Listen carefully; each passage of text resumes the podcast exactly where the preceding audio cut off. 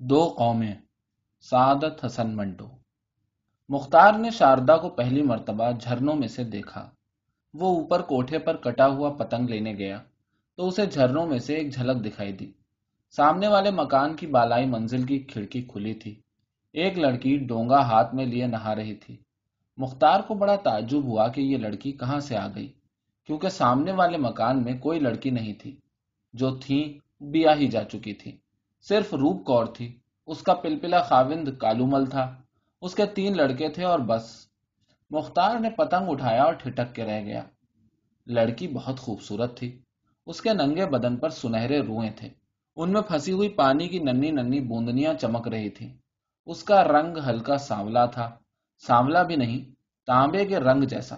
پانی کی ننی ننی بوندنیاں ایسی لگتی تھی جیسے اس کا بدن پگھل کر قطرے قطرے بن کر گر رہا ہے۔ مختار نے جھرنے کے سوراخوں کے ساتھ اپنی آنکھیں جما دی اور اس لڑکی کو جو ڈونگا ہاتھ میں لیے نہا رہی تھی، دلچسپی اور غور سے دیکھنا شروع کر دیا۔ اس کی عمر زیادہ سے زیادہ سولہ برس کی تھی۔ گیلے سینے پر اس کی چھوٹی چھوٹی گول چھاتیاں، جن پر پانی کے قطرے پھسل رہے تھے، بڑی دل فریب تھیں۔ اس کو دیکھ کر مختار کے دل و دماغ میں سفلی جذبات پیدا نہ ہوئے۔ ایک جوان، خوبصورت اور بالکل ننگی لڑکی اس کی نگاہوں کے سامنے تھی۔ ہونا یہ چاہیے تھا کہ مختار کے اندر شہوانی ہے، جان برپا ہو جاتا۔ مگر وہ بڑے ٹھنڈے انہماک سے اسے دیکھ رہا تھا، جیسے کسی مصور کی تصویر دیکھ رہا ہے۔ لڑکی کے نچلے ہونٹ کے اختتامی کونے پر بڑا سا تل تھا۔ بے حد متین، بے حد سنجیدہ، جیسے وہ اپنے وجود سے بے خبر ہے۔ لیکن دوسرے اس کے وجود سے آگاہ ہیں۔ صرف اس حد تک کہ اسے وہیں ہونا چاہیے تھا جہاں کہ وہ تھا۔ باہوں پر سنہرے روئیں پانی کی بوندوں کے ساتھ لپٹے ہوئے چمک رہے تھے۔ اس کے سر کے بال سنہرے نہیں، بھوسلے تھے، جنہوں نے شاید سنہرے ہونے سے انکار کر دیا تھا۔ جسم سڈول اور گدرایا ہوا تھا، لیکن اس کو دیکھنے سے اشتعال پیدا نہیں ہوتا تھا۔ مختار دیر تک جھرنے کے ساتھ آنکھیں جمائے رہا۔ لڑکی نے بدن پر صابن ملا، مختار تک اس کی خوشبو پہنچی۔ سلونے تانبے جیسے رنگ والے بدن پر سفید سفید جھاگ بڑے سہانے معلوم ہوتے تھے۔ پھر جب یہ جھاگ پانی کے بہاؤ سے پھسلے تو مختار نے محسوس کیا جیسے اس لڑکی نے اپنا بلبلوں کا لباس بڑے اطمینان سے اتار کر ایک طرف رکھ دیا ہے۔ غسل سے فارغ ہو کر لڑکی نے تولیے سے اپنا بدن پوچھا بڑے سکون اور اطمینان سے آہستہ آہستہ کپڑے پہنے۔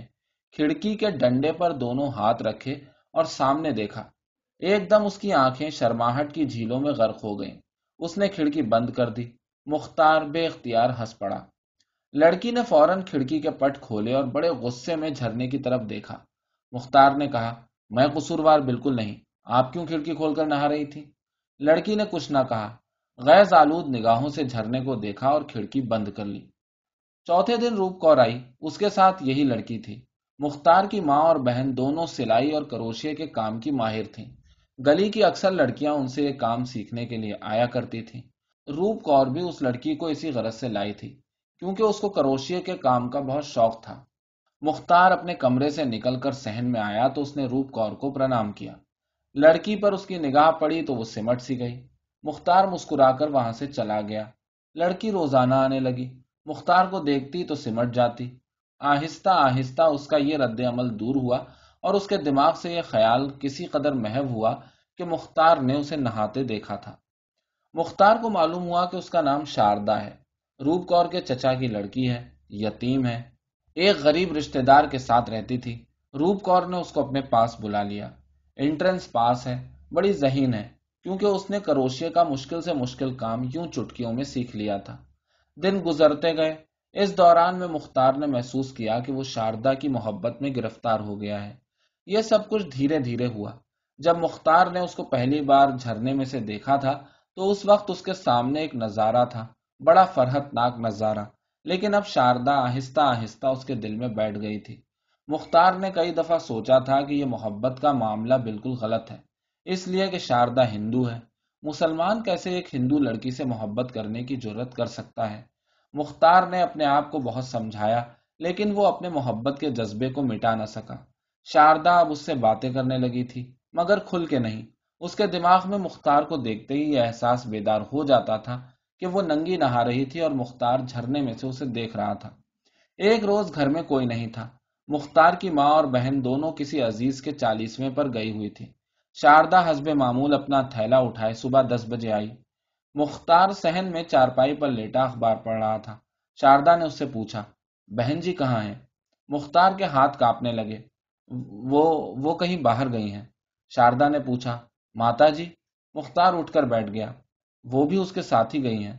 اچھا یہ کہہ کر شاردا نے کسی قدر گھبرائی ہوئی نگاہوں سے مختار کو دیکھا اور نمستے کر کے چلنے لگی۔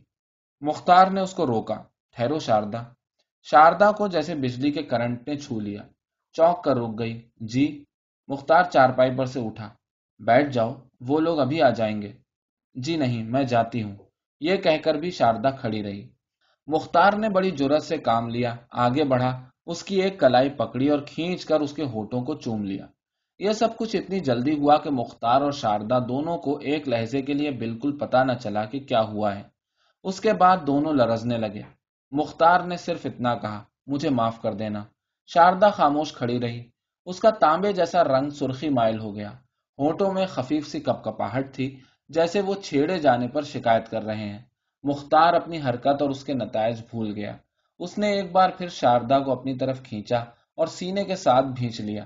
شاردا نے مزاحمت نہ کی۔ وہ صرف مجسمہ حیرت بنی ہوئی تھی۔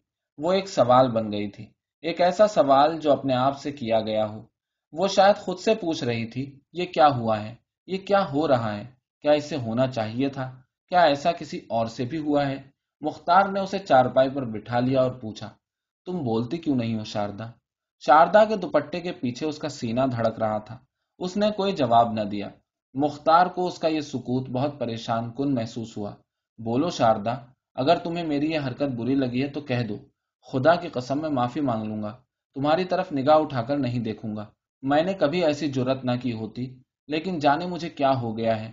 دراصل دراصل مجھے تم سے محبت ہے۔ شاردا کے ہونٹ ہلے، جیسے انہوں نے لفظ محبت ادا کرنے کی کوشش کی ہے۔ مختار نے بڑی گرم جوشی سے کہنا شروع کیا۔ مجھے معلوم نہیں تم محبت کا مطلب سمجھتی ہو کہ نہیں۔ میں خود اس کے متعلق زیادہ واقفیت نہیں رکھتا۔ صرف اتنا جانتا ہوں کہ تمہیں چاہتا ہوں۔ تمہاری ساری ہستی کو اپنی اس مٹھی میں لے لینا چاہتا ہوں۔ اگر تم چاہو تو میں اپنی ساری زندگی تمہارے حوالے کر دوں گا۔ شاردا، تم بولتی کیوں نہیں ہو؟ شاردا کی آنکھیں خوابگی ہو گئیں۔ مختار نے پھر بولنا شروع کر دیا۔ میں نے اس روز جھرنے میں سے تمہیں دیکھا۔ نہیں، تم مجھے خود دکھائی دی وہ ایک ایسا نظارہ تھا جو میں تا قیامت نہیں بھول سکتا۔ تم شرماتی کیوں ہو؟ میری نگاہوں نے تمہاری خوبصورتی چرائی تو نہیں۔ میری آنکھوں میں صرف اس نظارے کی تصویر ہے۔ تم اسے زندہ کر دو تو میں تمہارے پاؤں چوم لوں گا۔ یہ کہہ کر مختار نے شاردا کا ایک پاؤں چوم لیا۔ وہ کانپ گئی۔ چارپائی پر سے ایک دم اٹھ کر اس نے لرزاں آواز میں کہا، یہ آپ کیا کر رہے ہیں؟ ہمارے دھرم میں مختار خوشی سے اچھل پڑا، دھرم ورم کو چھوڑو۔ پریم کے دھرم میں سب ٹھیک ہے۔ یہ کہہ کر اس نے شاردا کو چومنا چاہا، مگر وہ تڑپ کر ایک طرف ہٹی اور بڑے شرمیلے انداز میں مسکراتی بھاگ گئی۔ مختار نے چاہا کہ وہ اڑ کر ممٹی پر پہنچ جائے، وہاں سے نیچے سہن میں کودے اور ناچنا شروع کر دے۔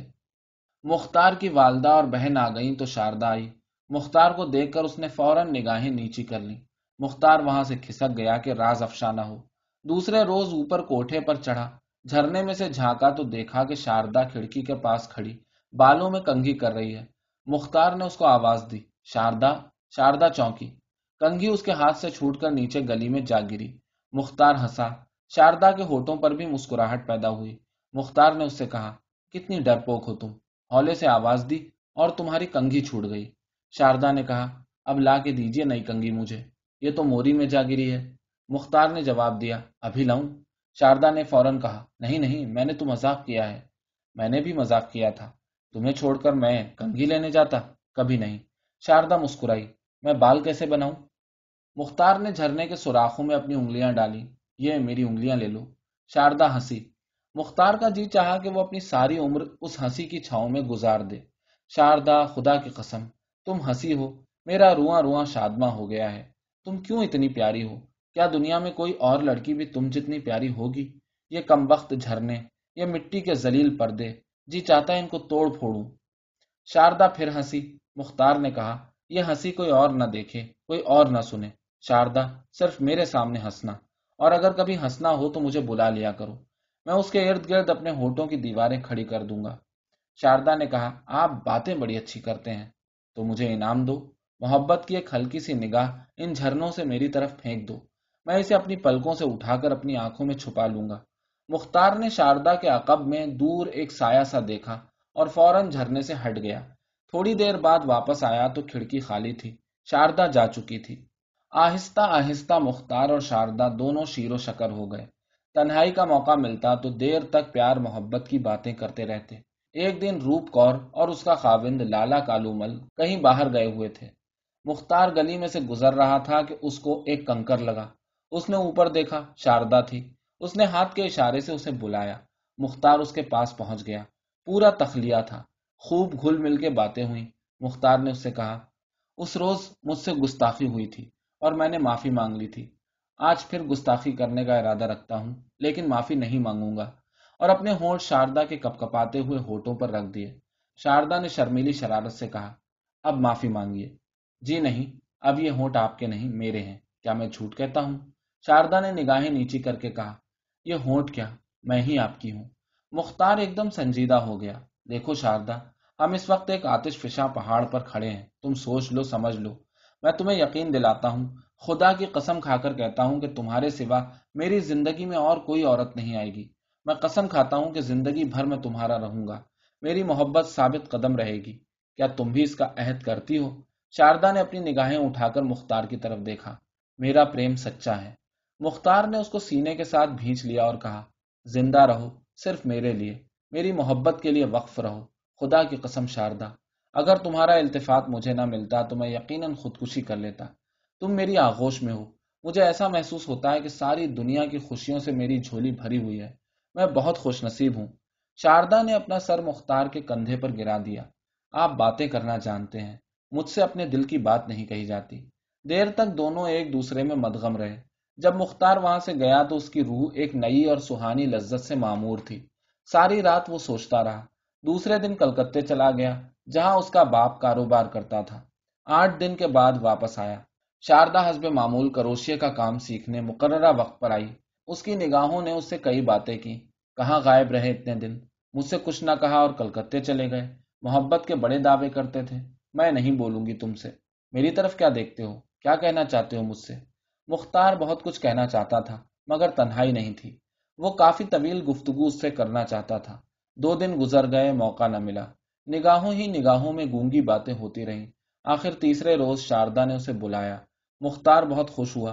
روپ کور اور اس کا خاوند لالا کالومل گھر میں نہیں تھے۔ شاردا سیڑھیوں میں ملی۔ مختار نے وہیں اس کو اپنے سینے کے ساتھ لگانا چاہا۔ وہ تڑپ کر اوپر چلی گئی۔ ناراض تھی۔ مختار نے اس سے کہا، دیکھو میری جان، میرے پاس بیٹھو۔ میں تم سے بہت ضروری باتیں کرنا چاہتا ہوں۔ ایسی باتیں جن کا ہماری زندگی سے بڑا گہرا تعلق ہے۔ شاردا اس کے پاس پلنگ پر بیٹھ گئی۔